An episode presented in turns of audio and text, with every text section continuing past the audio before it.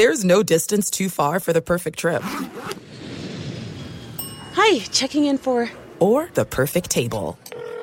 Hey, where are you? Coming! And when you get access to Resy Priority Notify with your Amex Platinum card. Hey, this looks amazing! I'm so glad you made it. And travel benefits at fine hotels and resorts booked through Amex Travel. It's worth the trip. That's the powerful backing of American Express. Terms apply. Learn more at americanexpress.com slash with Amex. From BBC Radio 4, Britain's biggest paranormal podcast is going on a road trip. I thought in that moment, oh my God, we've summoned something from this board. This is Uncanny USA. He says, Somebody's in the house, and I screamed. Listen to Uncanny USA wherever you get your BBC podcasts, if you dare.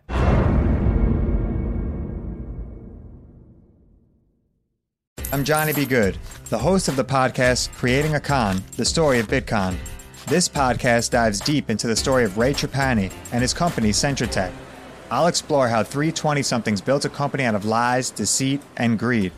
I've been saying since a very young age that I was going to be a millionaire. If someone's like, oh, what's your best way of making money? I'm like, oh, we should start some sort of scheme. Listen to Creating a Con, the story of Bitcon on the iHeartRadio app, Apple Podcasts, or wherever you get your podcasts.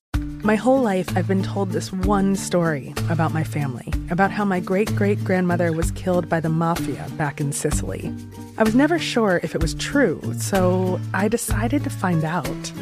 And even though my Uncle Jimmy told me I'd only be making the vendetta worse, I'm going to Sicily anyway. Come to Italy with me to solve this hundred year old murder mystery. Listen to The Sicilian Inheritance on the iHeartRadio app, Apple Podcasts, or wherever you get your podcasts.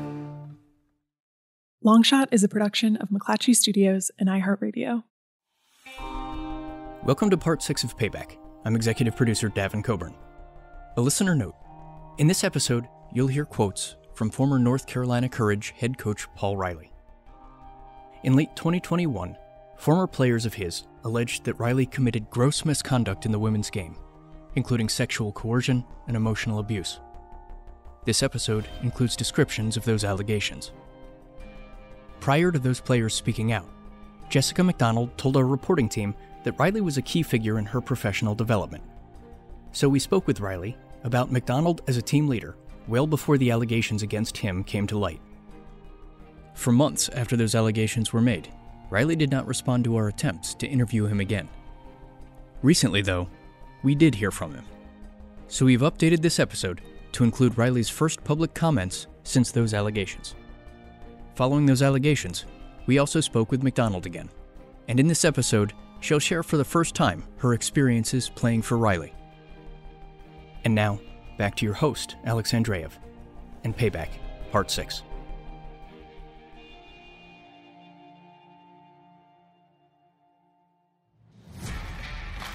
Previously on Payback. I got my first start, and within minutes, probably the most devastating moment of my entire life. When she came to me, I was looking at her going, Holy cow, we've got an uphill battle here. It's not uncommon to come back, but it's uncommon to come back as good or better than you were. Right now, I'm pregnant with my son. Like, I'm gonna be responsible for a whole other human being. Oh, dear God. There's the nail in the coffin. All right, you're a mom now. It's over. There's no way. This might be hard physically, but it's just as hard, I think, on all moms that are working. I didn't want to use my child as an excuse to not pursue the dreams that I had for myself.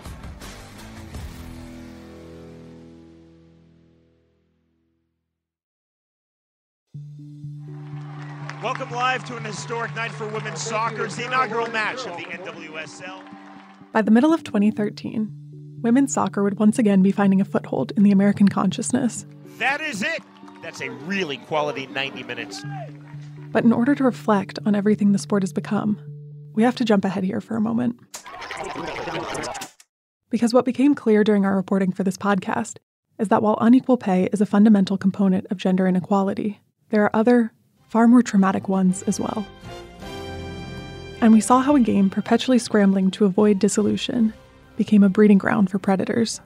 The National Women's Soccer League has suspended all of its weekend matches amid allegations of abuse, including sexual abuse of players by former coaches.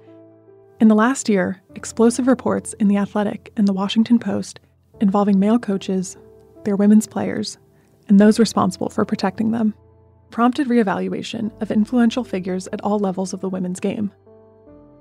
As North Carolina once again found itself at the center of the women's soccer world.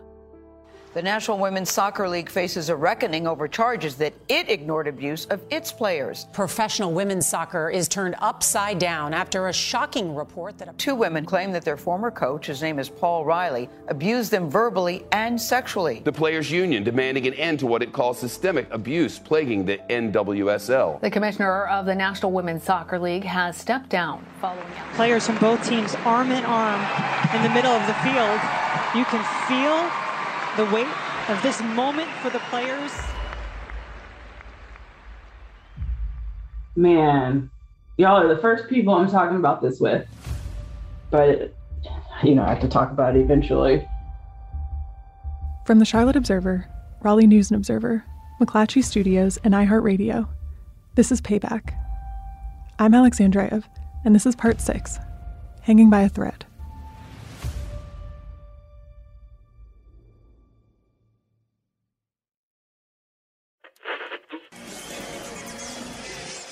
The closest season ever in the Westfield W League culminated in a grand final between Melbourne Victory and Sydney FC. At in 2012, as Jessica McDonald made a name for herself in Australia. It's a classic off the post. Melbourne celebrates. The U.S. women's national team once again proclaimed their own dominance abroad. They roared through their Olympic qualifying tournament, winning all five games by a combined score of 38 to nothing the US women's team would head to London for the 2012 Olympic Games, looking for their third consecutive Olympic golds. But back at home, the outlook for women's soccer in the US was not as encouraging. After a bruising three year run, the Women's Professional Soccer League officially folded. Or maybe more accurately, imploded.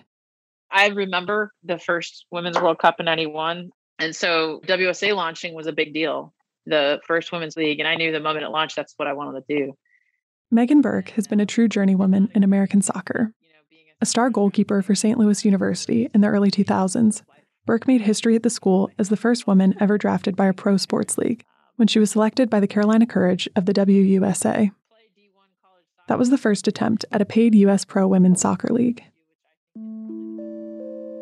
Then, once the WUSA folded in 2003, Burke got another shot at professional soccer when WPS launched.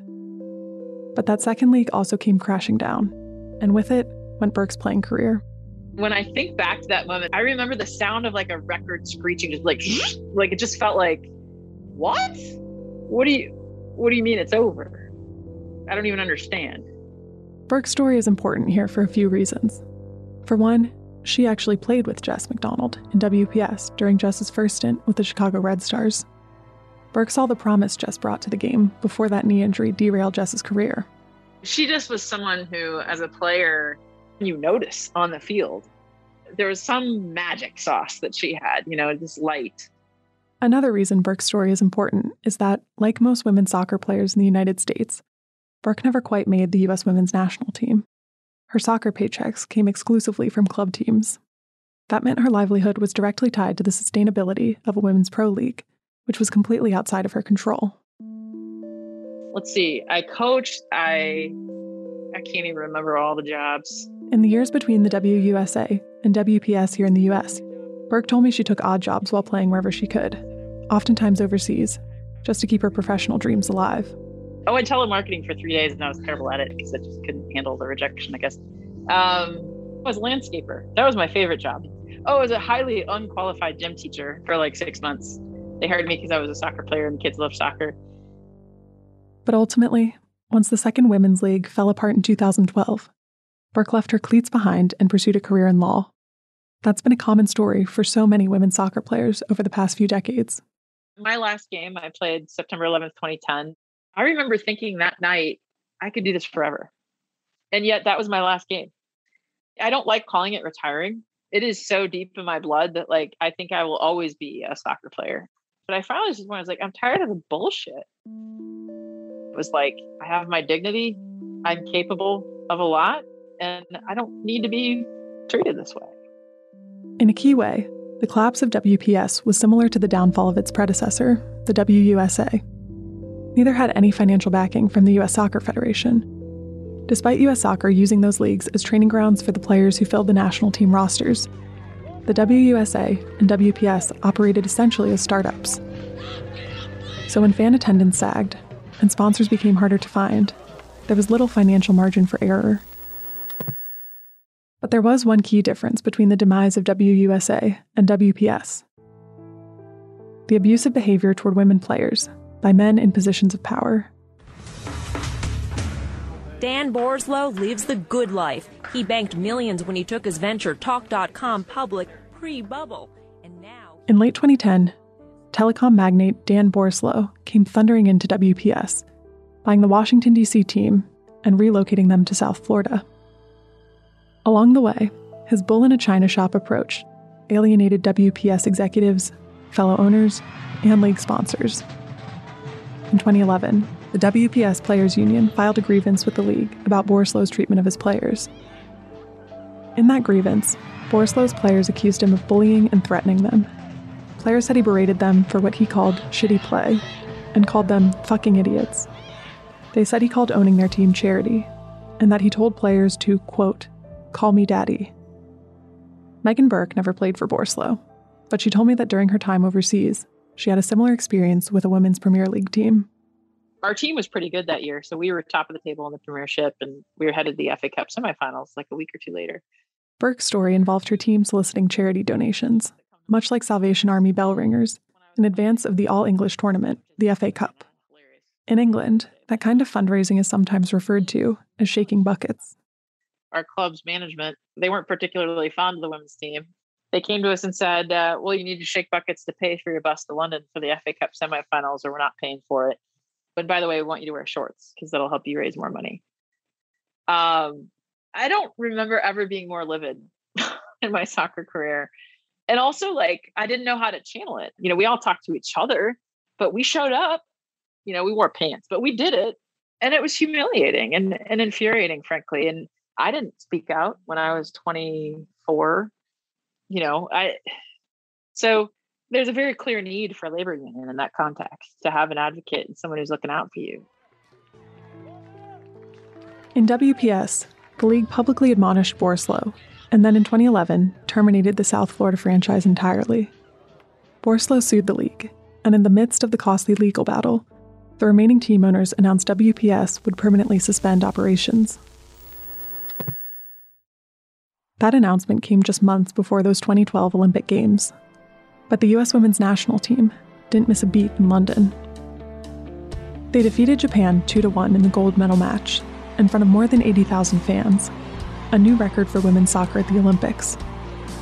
But by the summer of 2012, with no more league at home, it was unclear where many of those national team stars would play soccer next, or whether players like Jess McDonald could hope for any future for soccer careers in America at all. We'll be right back. This is it. We've got an Amex Platinum Pro on our hands, ladies and gentlemen. We haven't seen anyone relax like this before in the Centurion Lounge. Is he connecting to complimentary Wi Fi? Oh my, look at that, he is! And you will not believe where he's going next. The Amex dedicated card member entrance for the win! Unbelievable! When you get travel perks with Amex Platinum, you're part of the action. That's the powerful backing of American Express. Terms apply. Learn more at americanexpress.com slash with Amex. I'm Katya Adler, host of The Global Story. Over the last 25 years, I've covered conflicts in the Middle East, political and economic crises in Europe, drug cartels in Mexico. Now I'm covering the stories behind the news all over the world in conversation with those who break it. Join me Monday to Friday to find out what's happening, why, and what it all means.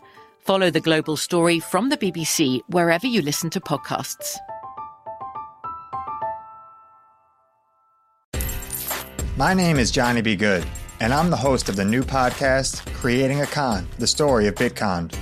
Over this nine part series, I'll explore the life and crimes of my best friend, Ray Trapani. I always wanted to be a criminal. If someone's like, oh, what's your best way of making money? I'm like, oh, we should start some sort of scheme. You see, Ray has this unique ability to find loopholes and exploit them. They collected $30 million.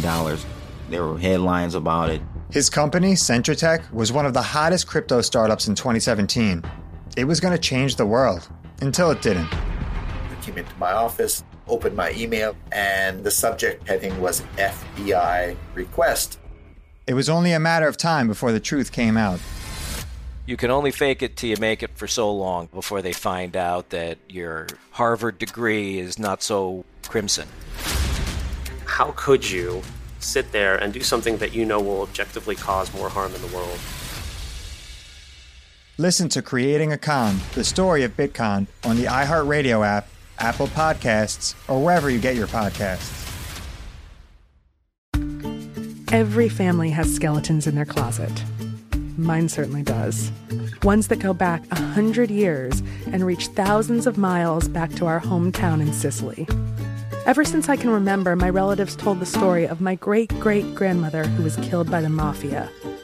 I'm Jo Piazza, and in my new podcast, I'm taking on a generational vendetta visiting the scene of the crime, confronting mafia experts, tracking down Italian officials, and even consulting mediums to set the record straight on my great great grandmother's mysterious disappearance.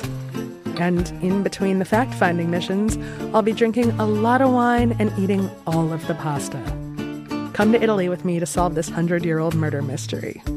Listen to The Sicilian Inheritance on the iHeartRadio app, Apple Podcasts, or wherever you get your podcasts.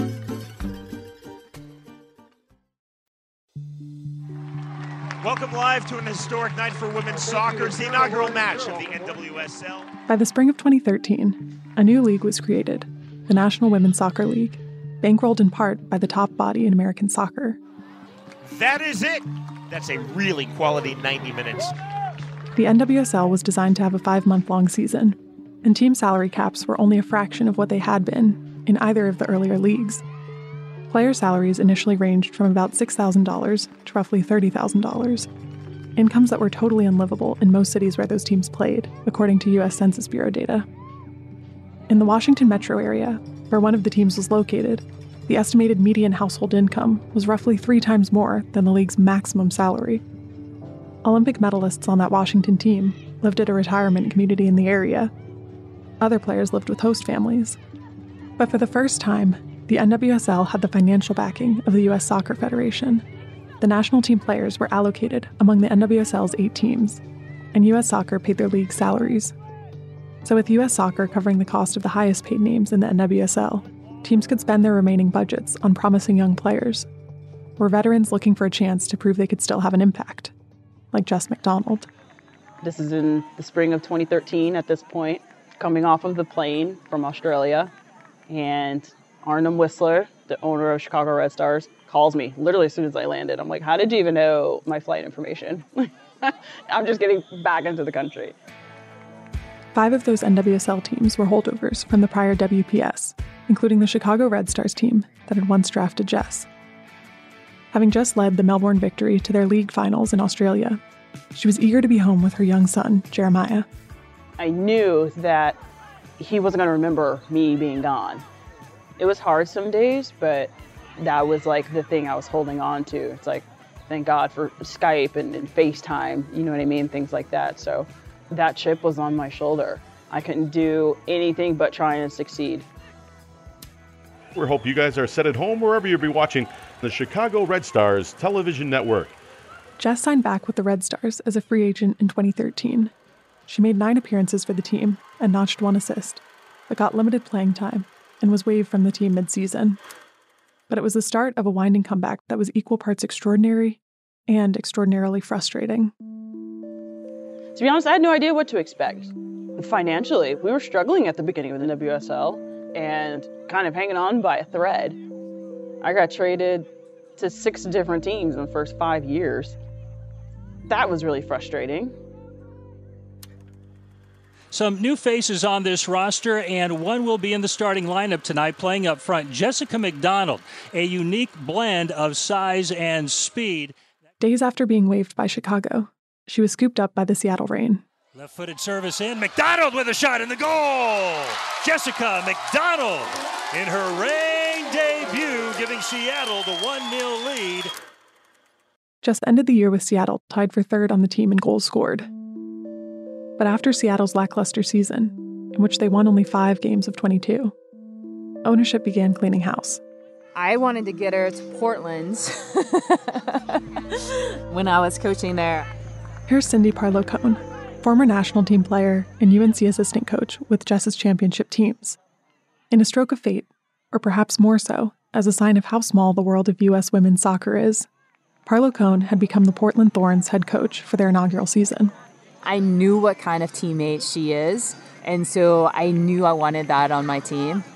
She eventually joined the, the Portland Thorns later, which was great to see, but I didn't have the pleasure of coaching her as a pro. Cone would resign from the Thorns after the 2013 season to spend more time with her family. But Portland soon made a trade to get the goal scorer from Seattle. Then, before the 2014 season, with Cone having left, Portland brought another face into the clubhouse. A manager with a track record of success in the women's game, named Paul Riley. I've been at women's side probably 12 years, I think, something like 12 years, 14 years, maybe a little bit longer. So I always coach men's soccer. I coach men youth, college, professionally. And then on the girls' side, I didn't do college on the girls' side and then straight to the pros. Um, we spoke with Riley early in our reporting for this podcast when he was head coach of the North Carolina Courage. Riley, who is from Liverpool, played professional soccer himself until 1997. Riley broke into coaching major women's professional soccer in 2009 when the Philadelphia Independents named him head coach of their WPS franchise. He soon led that team to the WPS title game and became the league's coach of the year. I mean, the speed of the game on the men's side is fabulous. The adrenaline, the strength, the power, all that stuff is great. But the tactical beauty of the women's game is something that I don't think everyone in this country yet appreciates. And I found them different. You know, I found them like better tactically, better listeners, it was a more nurturing environment. It forced me to change my coaching philosophy. I've learned to collaborate, and I feel like women are better at collaborating than the men's side. You know, the men's side will just go out and you'll give them tactics, and they'll just play anywhere. They'll do whatever on earth they want normally. But the women, they're brilliant, disciplined, intelligent. I think it literally, it's going to be how you lay it out is the way it's going to be. After WPS folded, Riley too was looking for a way back into the elite women's game. When he got the Portland job, and saw that Jess was available from Seattle. It seemed like the start of something great. So the Portland Thorns in front of over 14,000 of their fans in the driving rain. In the Thorns April home opener in 2014, Jess scored two goals to secure the win. Jess McDonald breaking the tie with two late game goals and a huge victory for these Thorns. Jess went rampaging through the NWSL that season, becoming one of the league's top scorers. Portland has definitely thrown us a curveball. Instead of starting Alex Morgan, it's Christine Sinclair and Jess McDonald up top for the Thorns. In this July game against Chicago, Jess had her first record breaking moment in the NWSL. We have uh, Lori Chalupny standing in the center circle, and she gets us underway. 33 seconds later. And a quick start for the Portland Thorns in the first minute. McDonald with the goal. At the time, it was the fastest goal in league history for Jess McDonald. That is her 10th goal of the campaign. But despite a breakout season in which Jess led the team in scoring, Portland sent her on her way. In early 2015, Jess was traded to the Houston Dash in exchange for draft picks. Oh, what a pass and what a finish by Jess McDonald! That 2015 season, Jess led Houston in scoring. McDonald towards the near post, and she has scored! and it's 2 1 dash. But then, she was moved again. A bargaining chip in a three team trade that landed her at the Western New York Flash. Jess was fast becoming the most underrated and perhaps undervalued player in the league. I had my son, and so, you know, I'm scraping pennies. Every off season, I was working full time jobs too. Our season was only six months out of the year.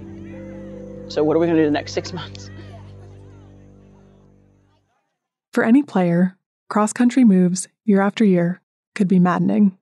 We hope you guys are set at home wherever you'll be watching the Chicago Red Stars television network. Welcome to Starfire Stadium, just south of Seattle. Again, a gorge. Portland has definitely thrown us a curveball. McDonald towards the near post, and it's 2 1 dash.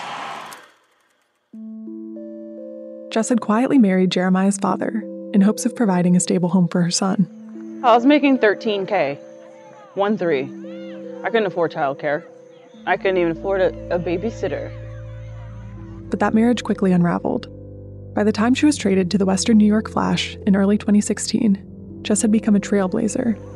There were days where my son would be sitting in a stroller on the sideline at training by himself without, you know, anyone watching him. And that really sucked. And so I guess at that point, is Jeremiah's dad like still involved with? Yeah, he FaceTimes him very frequently. Yeah.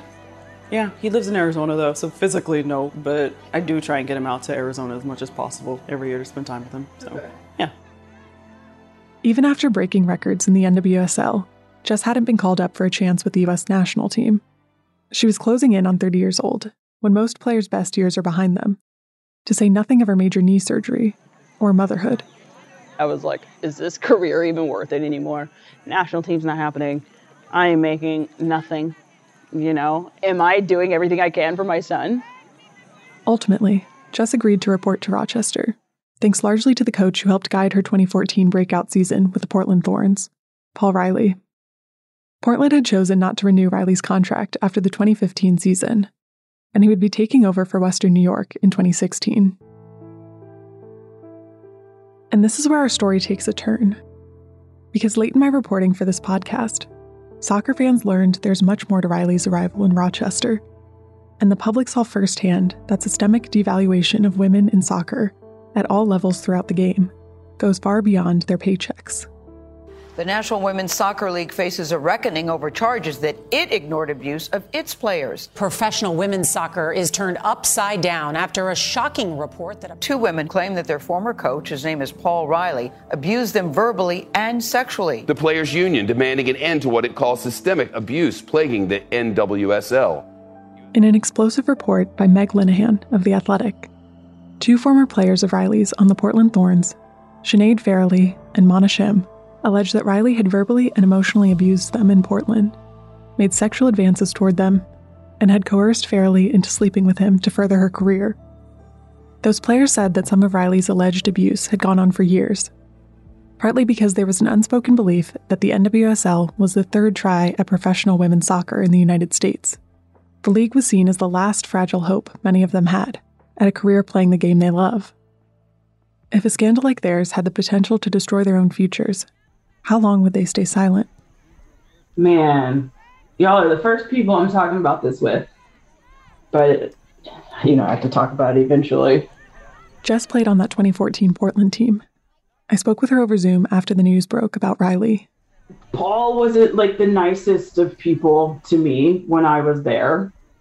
You know, Paul was such a good coach, but, you know, a lot of his comments would be very personal. Jess told me she never saw or was subjected to, the sort of sexual abuse her teammates alleged in The Athletic. However, the article did mention an unnamed player mom on that 2014 team who was allegedly subjected to Riley's verbal assaults. It was brutal. You know, there was a point in time where he would be like, Why are you playing like crap today? Is because your son was up all night?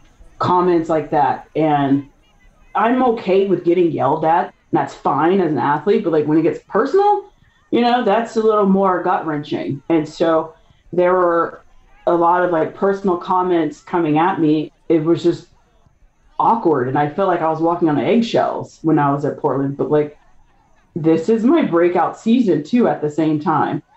Everything outside of the soccer field, outside of games, it was just very uncomfortable. For months after those allegations were made, Riley did not respond to our attempts to interview him again. But The Athletic ran a response from Riley, which said that over the course of his career, quote, there's a chance that I've said something along the way that offended someone. But he insisted, quote, I have never had sex with or made sexual advances towards these players. He said the majority of these allegations were, quote, completely untrue. Then, I heard from Riley himself.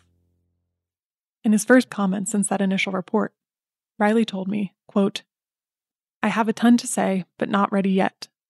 But when I do, I think it will be a forthright and honest insight into the state of women's soccer and the social, political implications of the woke culture who find a huge audience in women's soccer. End quote. The coach athlete relationship is a very special one in terms of the impact one caring relationship with the coach figure can have on an athlete. Dr. Nicole LaVoi is the director of the Tucker Center for Girls and Women in Sport. And so we cannot underestimate that the coach holds a lot of power in a good way. And oftentimes that's used in not a good way when it turns towards emotional, physical, psychological abuse. What we're seeing right now is that the female athletes who have visibility and power and popularity are using their platforms to advocate for themselves. And that is unprecedented disruption in the space.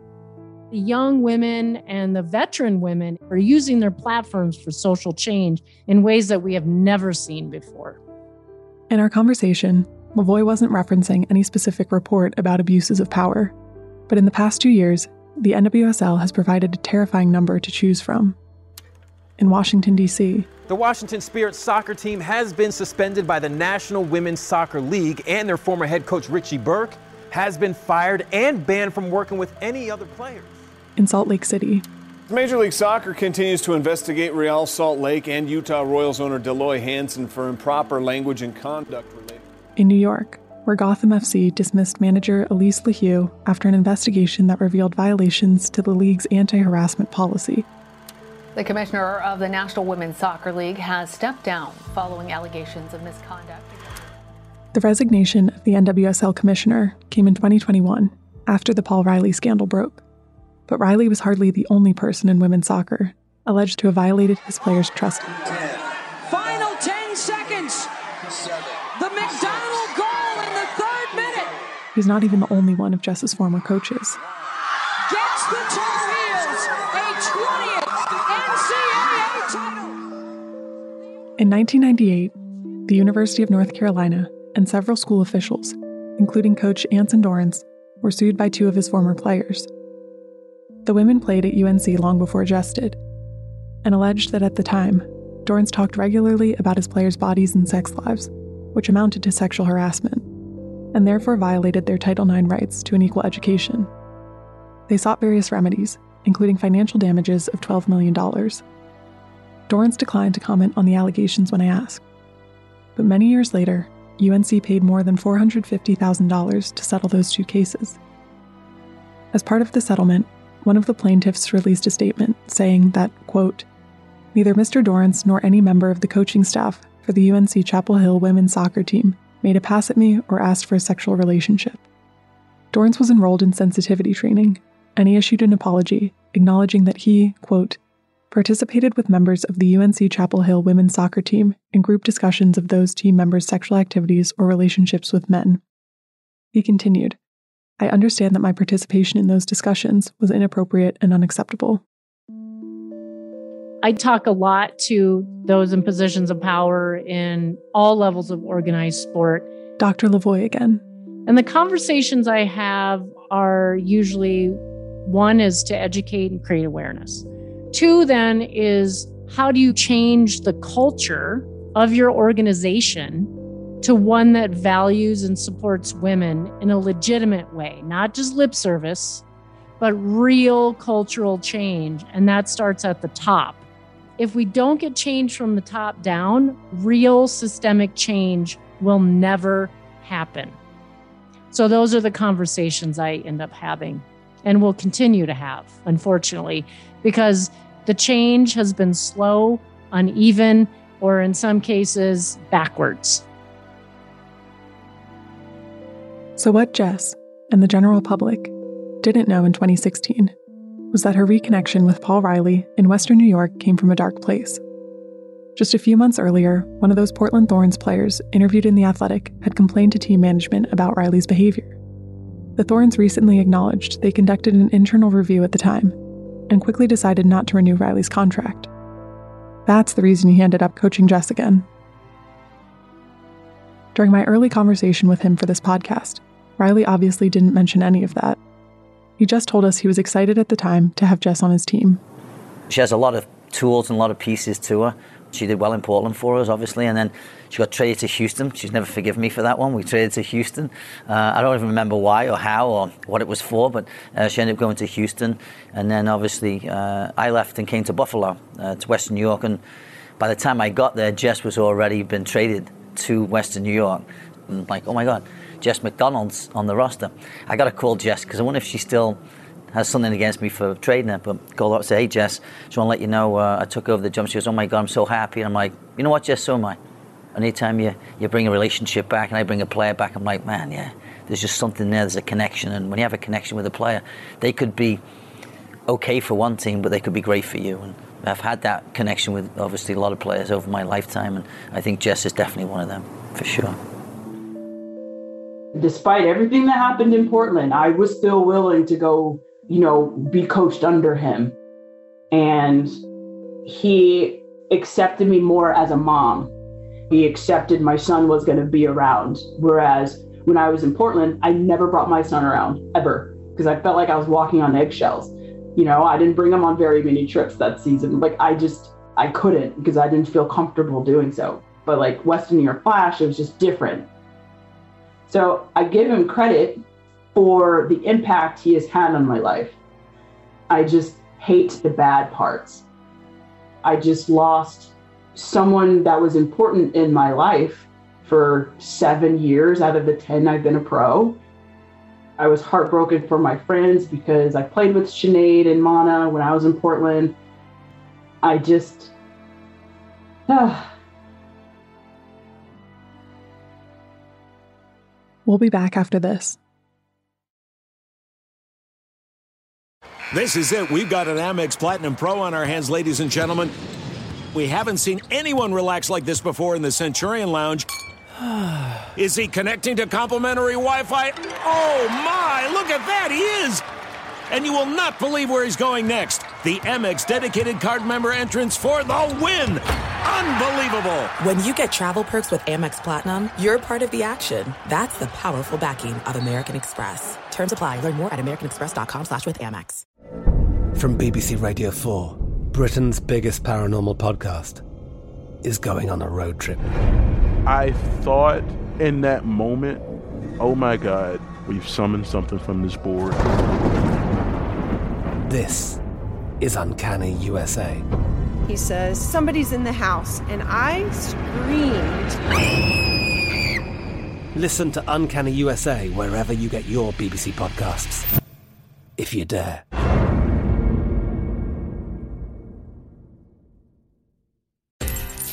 My name is Johnny B. Good, and I'm the host of the new podcast, Creating a Con The Story of Bitcon. Over this nine part series, I'll explore the life and crimes of my best friend, Ray Trapani. I always wanted to be a criminal. If someone's like, oh, what's your best way of making money? I'm like, oh, we should start some sort of scheme. You see, Ray has this unique ability to find loopholes and exploit them. They collected $30 million.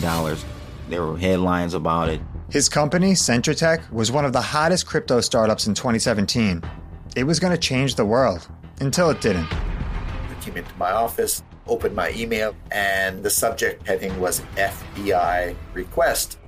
It was only a matter of time before the truth came out. You can only fake it till you make it for so long before they find out that your Harvard degree is not so crimson. How could you sit there and do something that you know will objectively cause more harm in the world? Listen to Creating a Con, the story of Bitcon, on the iHeartRadio app, Apple Podcasts, or wherever you get your podcasts. Every family has skeletons in their closet. Mine certainly does. Ones that go back a hundred years and reach thousands of miles back to our hometown in Sicily. Ever since I can remember, my relatives told the story of my great great grandmother who was killed by the mafia. I'm Jo Piazza, and in my new podcast, I'm taking on a generational vendetta, visiting the scene of the crime, confronting mafia experts, tracking down Italian officials, and even consulting mediums to set the record straight on my great great grandmother's mysterious disappearance. And in between the fact finding missions, I'll be drinking a lot of wine and eating all of the pasta. Come to Italy with me to solve this 100 year old murder mystery. Listen to The Sicilian Inheritance on the iHeartRadio app, Apple Podcasts, or wherever you get your podcasts.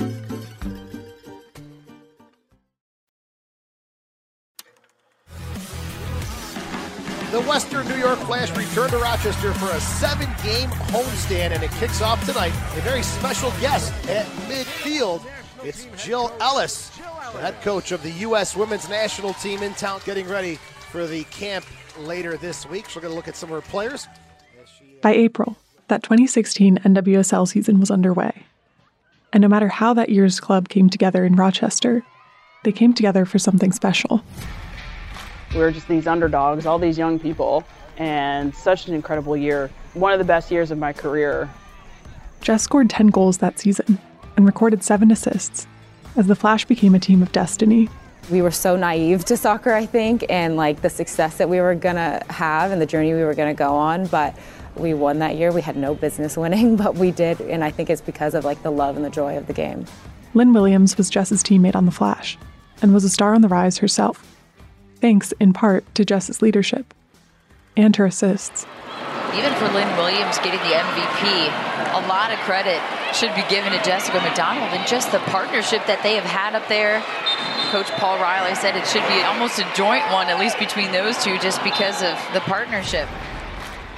She had played for Paul in Portland before going to Houston, and she had been bopping around a bit. And she was such a huge part of us winning that year and integral piece to my development in that year.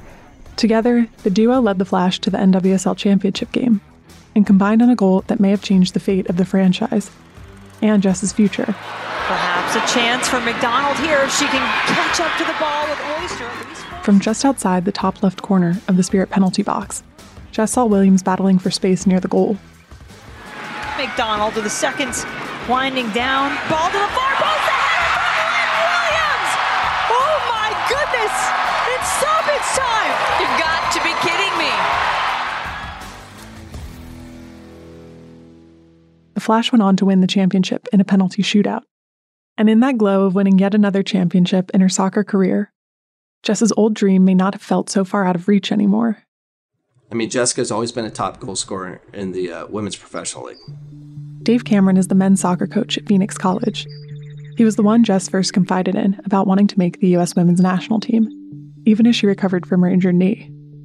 She's working below minimum wage playing professional soccer in hopes to make that national team. To watch her go from Seattle Reign, get traded to go to the Thorns, she breaks a scoring record. She's a Golden Boot champion, and she finds out on Twitter she got traded. She's now at Houston Dash, and Houston is hot and miserable and humid. It's not fun. And then she gets traded again, going wherever she had to go. She had to find people to watch her son. I go watch Jessica play when she's playing for Seattle, and we're watching Jeremiah during the game. And she's just like, hey, can you help me? Like, you're playing in like 20 minutes, and she's still struggling to find help because she doesn't can't afford a nanny. She can't do these things. Jess always had rare talent on the soccer field, but at the professional game, so did everyone. With teammate Lynn Williams having just won the league MVP award, you could make a case Jess wasn't even the best forward on her own team, much less a prime candidate to make the national team. And now Jess had a son to care for. All her life, she'd been able to funnel off the field adversity into game time success. But once the season ended in October, the adversity was still there. I was packing boxes at Amazon for a while, which was after the NWSL Championship with Western New York Flash 2016. And I thought I was done playing, to be honest. I had been with the national team. So that was the point of becoming a pro. My goal was to make the USA team. All right, I feel as if I'm too old at this point, and I accepted it because most people, when they're in their first camp with the USA team, you're a teenager, early 20s, college, and here I am pushing 30 which is unheard of. I look at Jess and I'm like, she has a son. I know other people in the league have kids, and I'm like, how on earth is she gonna support them? Jess's teammate, Lynn Williams. I think I made $10,000 my first year, I think the next year I was like, I need a raise, and I got up to $12,000. Um, and at the time, going from 10 to 12, I was like, this is amazing. But looking back, I was like, how on earth did I even survive? But fate had a funny way of intervening that year. In those 2016 Olympics, the U.S. women's national team had been stunned by Sweden in a quarterfinal loss, marking the first ever time that the U.S. women did not medal at the Games. Following that loss, U.S. national team head coach Jill Ellis brought a collection of new faces to the team's year end training camp. Those camps last about a week and offer U.S. team coaches a chance to evaluate new players, who are effectively on a two year long tryout to make the next World Cup roster. In late 2016, those new players at camp included Lynn Williams. And then at the last minute, I get a text from Jill Ellis, like, "Hey, like I want to invite you into camp." Western New York's other star forward. And I was like, "Holy crap. My first national team camp." And I was 28 years old at the time. Oh my gosh, like finally, you know what I mean? I've been waiting so long for this opportunity. On November 10th, 2016, Jess McDonald made her debut for the U.S. women's national team, coming on at halftime in a friendly against Romania. Jess played 45 minutes of that match and took one shot on goal, a header that was stopped by the keeper. But Jess's relentlessness impressed Ellis, the same way it had impressed her youth coaches, then her college coaches, then her professional coaches. This is an evaluation camp, and, and our players have been on a bit of a break. Jill Ellis spoke with reporters in early 2017 about the new players getting a look from her coaching staff. The balance for us is we want to test ourselves in, in some of the things that we've been working on. And uh, yeah, some of these players, you've got to see them against the top teams. So it's, it's a two year journey at this point. Jess was invited back to national team training camps in early 2017, but didn't log any playing time in U.S. matches that spring. She'd made a good impression on the coaches, clearly, but that didn't guarantee her a future with the team. And privately, even her biggest fans understood what a long shot that was. To be on the national team on the women's side, that's a big ticket. Dave Cameron again. That was kind of a secret of hers because, like, if you have some crazy goal, and that, be honest, that's a crazy goal, a lot of people would make fun of her. I don't even know how to explain it. Like, no one believed it. And on part seven of Payback, society has made people feel like being vulnerable about being a mom is bad when it shouldn't be that way at all. We need to know our history, who we come from, where we come from, where we've been, and where we want to go. I went up to Paul Riley. I was like, "What do you think my chances are?" And he was like, "Jess, I just I don't see it happening." Ahead for McDonald, North Carolina in the 92nd minute. I get a text from Jill Ellis right after the game. I might be going into camp. I'm Alex Andrejev. Payback is a production of the Charlotte Observer, Raleigh News and Observer, McClatchy Studios, and iHeartRadio. It's produced by Kata Stevens, Casey Toth, Julia Wall, and Davin Coburn. The executive producer for iHeartRadio is Sean Titone. For lots more on this story, and to support journalism like this, visit charlotteobserver.com slash payback or newsobserver.com slash payback. And for more podcasts from iHeartRadio, visit the iHeartRadio app, Apple Podcasts, or wherever you listen to your favorite shows.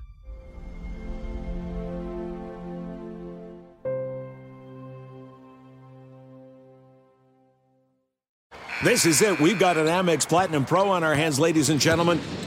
We haven't seen anyone relax like this before in the Centurion Lounge. Is he connecting to complimentary Wi Fi? Oh my, look at that, he is! And you will not believe where he's going next. The Amex dedicated card member entrance for the win! Unbelievable! When you get travel perks with Amex Platinum, you're part of the action. That's the powerful backing of American Express. Terms apply. Learn more at americanexpress.com slash with Amex. From BBC Radio 4, Britain's biggest paranormal podcast is going on a road trip. I thought in that moment, oh my God, we've summoned something from this board. This is Uncanny USA. He says, Somebody's in the house, and I screamed. Listen to Uncanny USA wherever you get your BBC podcasts, if you dare.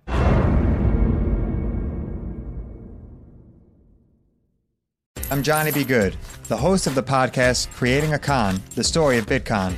This podcast dives deep into the story of Ray Trapani and his company Centra Tech. I'll explore how 320 somethings built a company out of lies, deceit, and greed. I've been saying since a very young age that I was going to be a millionaire. If someone's like, oh, what's your best way of making money? I'm like, oh, we should start some sort of scheme. Listen to Creating a Con, the story of Bitcoin on the iHeartRadio app, Apple Podcasts, or wherever you get your podcasts. Every family has an origin story, one passed down through the generations. Mine happens to be a mystery involving my great great grandmother left behind in Sicily. I'm Jo Piazza, and my new podcast will transport you to the gorgeous island of Sicily as I trace my roots back through a whodunit for the ages. Listen to The Sicilian Inheritance on the iHeartRadio app, Apple Podcasts, or wherever you get your podcasts.